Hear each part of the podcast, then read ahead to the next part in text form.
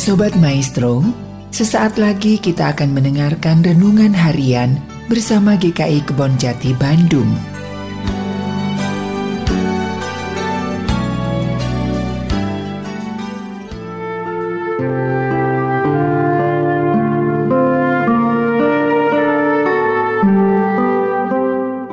Halo jemaat yang terkasih, bertemu lagi di Renungan Harian GKI Kebon Jati bersama saya Sandi Setiawan.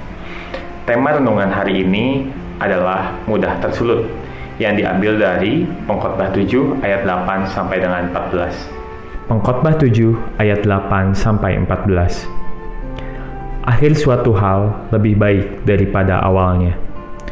Panjang sabar lebih baik daripada tinggi hati Janganlah lekas-lekas marah dalam hati, karena amarah menetap dalam dada orang bodoh. Janganlah mengatakan, "Mengapa zaman dulu lebih baik daripada zaman sekarang?" Karena bukannya berdasarkan hikmat engkau menanyakan hal itu.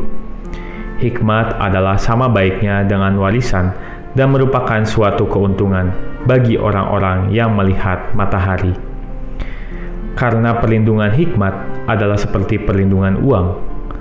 Dan beruntunglah yang mengetahui bahwa hikmat memelihara hidup pemilik-pemiliknya.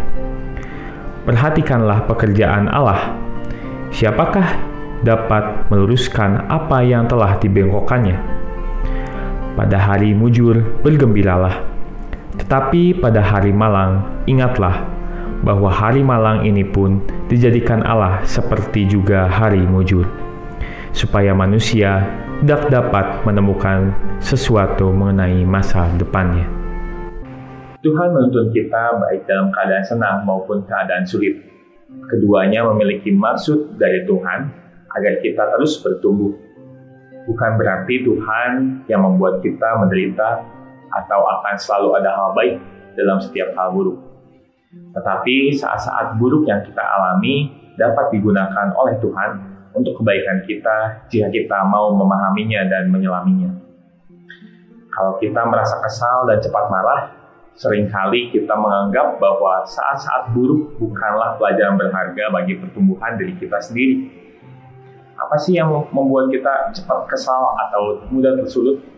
Pekerjaan mungkin, atau aturan, atau saat kita bermacet-macetan di jalan, atau saat kita menunggu antrian, atau kita harus bekerja lebih keras lagi daripada orang lain, atau nggak men mendapatkan kenaikan jabatan, atau kalah bersaing dari para pesaing kita. Memang sangat mudah untuk merasa kesal kalau semua terasa nggak sesuai dengan apa yang kita inginkan. Tapi seberapa sering sih kita melihat semua hal tersebut adalah kesempatan bagi kita untuk belajar belajar untuk merubah rasa kesal menjadi kesempatan untuk belajar bisa memberikan kita awal yang lebih baik. Hal ini bisa membantu kita mengasah keterampilan untuk memecahkan masalah, mempersiapkan kita untuk hal-hal yang lebih besar.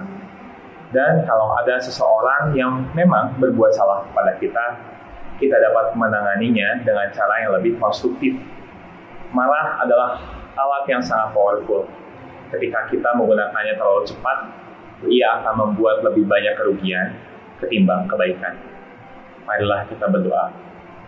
Bapa, bukan amarah yang engkau tunjukkan kepada kami, melainkan kasih yang selalu engkau berikan kepada kami Kiranya Engkau yang terus membantu kami agar kami tidak mudah tersulut dalam menjalani kehidupan kami sehari-hari. Inilah doa kami. Amin. Sobat Maestro, baru saja Anda mendengarkan renungan harian bersama GKI Kebon Jati Bandung. Tuhan Yesus memberkati.